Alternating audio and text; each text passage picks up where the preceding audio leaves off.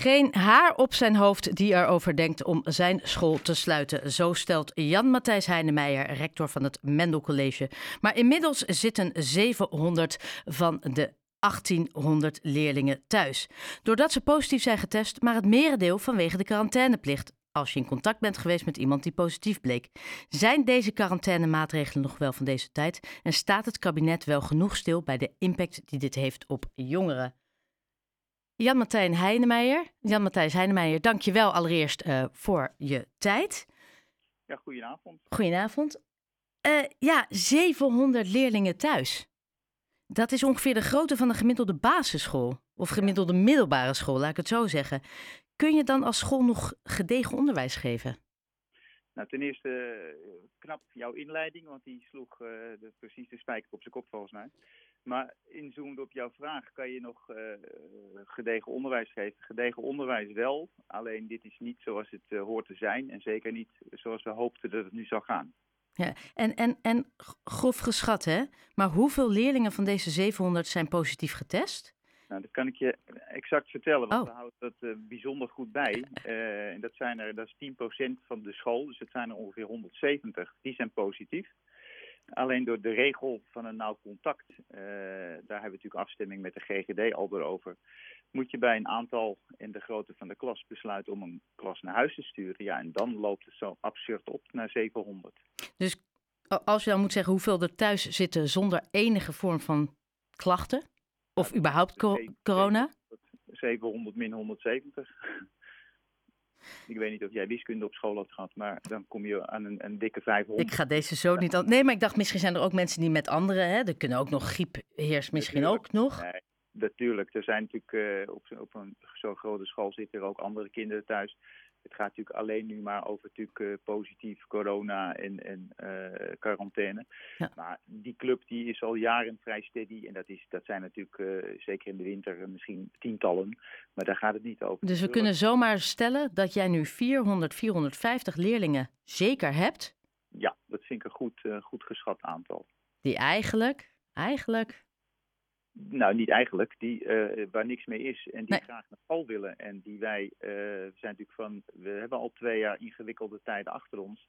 We hebben geld gekregen om dat bij te spijkeren. Ik denk dat we goed op weg waren. En dit gooit echt weer uh, een steen in de vijver om het allemaal weer ja, zo te gaan doen zoals het hoort. Onderschat het kabinet de impact van deze quarantainemaatregelen op jongeren?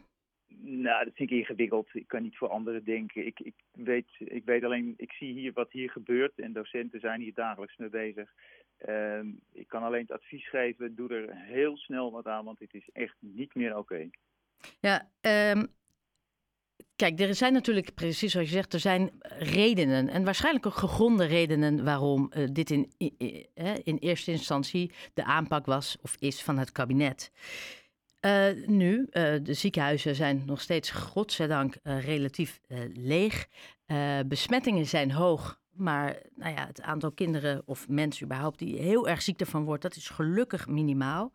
Um, wat denk je dat jij ziet wat het kabinet misschien over het hoofd ziet, doordat jij ook daadwerkelijk op zo'n school rondloopt? Dat is nog toch een ander verhaal als je vanuit Den Haag dat misschien moet ja. regelen. Nou ja, precies wat, wat, wat u zegt. De, de regels zijn die zoals ze zijn, daar handhaven wij nu ook op. Alleen het effect is, is uh, zoals wij het nu zien. En ja, ik zou zeggen, als je positief bent, geen discussie, moet je naar huis. En uh, dat, dat, daar heeft ook niemand moeite mee.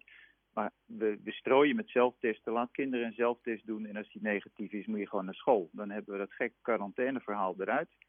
Uh, en dit gaat natuurlijk niet alleen alleen op school. Hè. Ik hoor ook in, in het openbaar vervoer Rotterdam, in, in heel veel plekken gaat de samenleving, het piept en het kraakt en we lopen vast. Ja. En dat kunnen nou net deze jongeren niet nog een keer erbij hebben, volgens mij. Uh, moeten we Engeland achterna? Accepteren dat corona een onderdeel is en blijft van de samenleving en rigoureus versoepelen zoals Boris Johnson uh, heeft aangekondigd om vanaf donderdag te doen? Nou ja, ik weet, Boris Johnson is niet mijn grootste fan en Engeland is een ander land. Dus Engeland achterna zou ik niet voor pleiten, maar uh, dat ze daar nu een andere weg in zijn geslagen. En ik begreep in de eerste persconferentie van onze nieuwe minister dat hij ook veel meer naar het maatschappelijk belang ging kijken en niet alleen maar naar cijfers en het, het virus verslaan. Letterlijk zei hij, we moeten ermee leven. En laten we dat dan ook gaan doen. En laten we dat vanaf morgen gaan doen, alsjeblieft. Ja, dus meer loslaten. de quarantaineregel moet je loslaten. Wat Ja. En dan eh, waar Engeland zegt, eh, de mondkapjes gaan eruit en de coronapas. Mondkapjes Ja. gewoon lekker in de gangen laten, maar wel weer naar school. Nou ja, zeker naar school. Ik snap best dat, eh, in zo zit dit land in elkaar, dat dingen gefaseerd gaan. Daar heb ik niet zoveel moeite mee. Dus als ze die mondkapjes nog een tijdje volhouden, dat vind ik prima. Dat zit er nou toch wel in. Maar de, gro- de grootste hobbel in het geheel zijn die quarantaineregels. En die moeten er echt af. Want zodra ze die loslaten, dan zit jouw school gewoon weer eh, goed gevuld. Ja, dan is, er, dan is 10% zit thuis positief. Ja, dat is ontzettend vervelend, maar dat is te behappen. Ja. Maar dit is niet meer te behappen. Ja, ook voor leraren, want de, de, de halve klas. Nou ja, je zit weer helft-helft. Nou, voor iedereen. Hè. Het gaat over leraar, het gaat over leerlingen, het gaat over ouders. Ja, ook voor de ouders, ja, laten we daar. eh, Ja, laten we die niet vergeten. Nee, nee, geloof me. Ehm, en dan los van de academische factor, want dat is natuurlijk een ding. Maar de emotionele impact op tieners is groot. En misschien be- beseffen we nog niet eens hoe groot dat uiteindelijk eh, zal zijn. Dat moet nog blijken. Hebben jullie veel leerlingen die kampen met depressieve gevoelens als gevolg van de lockdown en de pandemie? Ja, veel is altijd weer een ingewikkeld woord. Klopt. Hoeveel en ten opzichte van wat. Alleen we zien wel dat, dat het er is en dat het, dat het eh, zeker gegroeid is met, met twee jaar geleden. En, eh, en het is ook heel begrijpelijk als je zelf ouder bent of met kinderen omgaat, snap je het ook. Kinderen hebben in die leeftijd elkaar nodig. Die hebben eh reuring nodig. Die hebben nou, gewoon het contact nodig om zichzelf te vormen. En als je dat weghaalt, en dat hebben we al twee jaar lang bijna weggehaald, dan zijn kinderen zoekende en die worden onzeker en die worden treurig. En het is, ehm, ja, dat is, dat is, natuurlijk is gezondheidszorg heeft een oudere component, maar de jeugdzorg zijn we in mijn optiek de afgelopen twee jaar uit het oog verloren. En dat is iets waar nu de focus op moet liggen door te beginnen met versoepelen van die quarantainemaatregelen. En jouw eerste zin, geen haar op mijn hoofd dat die school dicht gaat, daar blijf ik bij. Dat, eh, nou, dat, is een heel mooie, dat is een heel mooi uitgangspunt. En ik denk met jou eigenlijk de meeste rectoren. Want dat was volgens mij, en voor, nou ja, dan noemen we ze alle drie op ouders, leerlingen, leraren, niet te doen. Ehm, morgen, het, er wordt gefluisterd dat morgen Mark Rutte en Ernst Kuipers mogelijkerwijs versoepelingen voor de quarantaineregels gaan uitspreken. Ja. Eh, hoe, eh, ja, wat hoop je dat ze gaan zeggen? En per wanneer? Eh, nou ja, ik, Open deur dit? Eh, de, ja, nou, dat heb ik denk ik net gezegd. Ik hoop Ja. dat, ze, dat de- deze geluiden, en die komen natuurlijk niet alleen van mij, die komen van veel meer kanten, dat ze dat serieus nemen. En ik, ik vertrouw er ook erg op. Het zijn twee eh, weldenkende mannen volgens mij. En eh, de start van het kabinet was hoopgevend, waarbij ze niet alleen naar de ziekenhuizen kijken, maar naar het hele veld, naar het hele land. En het onderwijs is zo'n belangrijk onderdeel in dit land. Sterker nog, er zijn ministers voor aangesteld eh, die over het PO en het VO gaan. Dus laten we vooral onze hersens nu gebruiken en eh, dit eraf halen, zodat kinderen weer dat moeten doen wat ze willen en dat ze naar school gaan.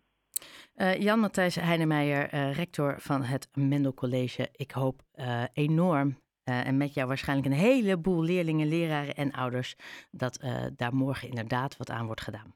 Dankjewel Oké. voor je Nou, tijd. dankjewel, mooie uitzending. Dankjewel.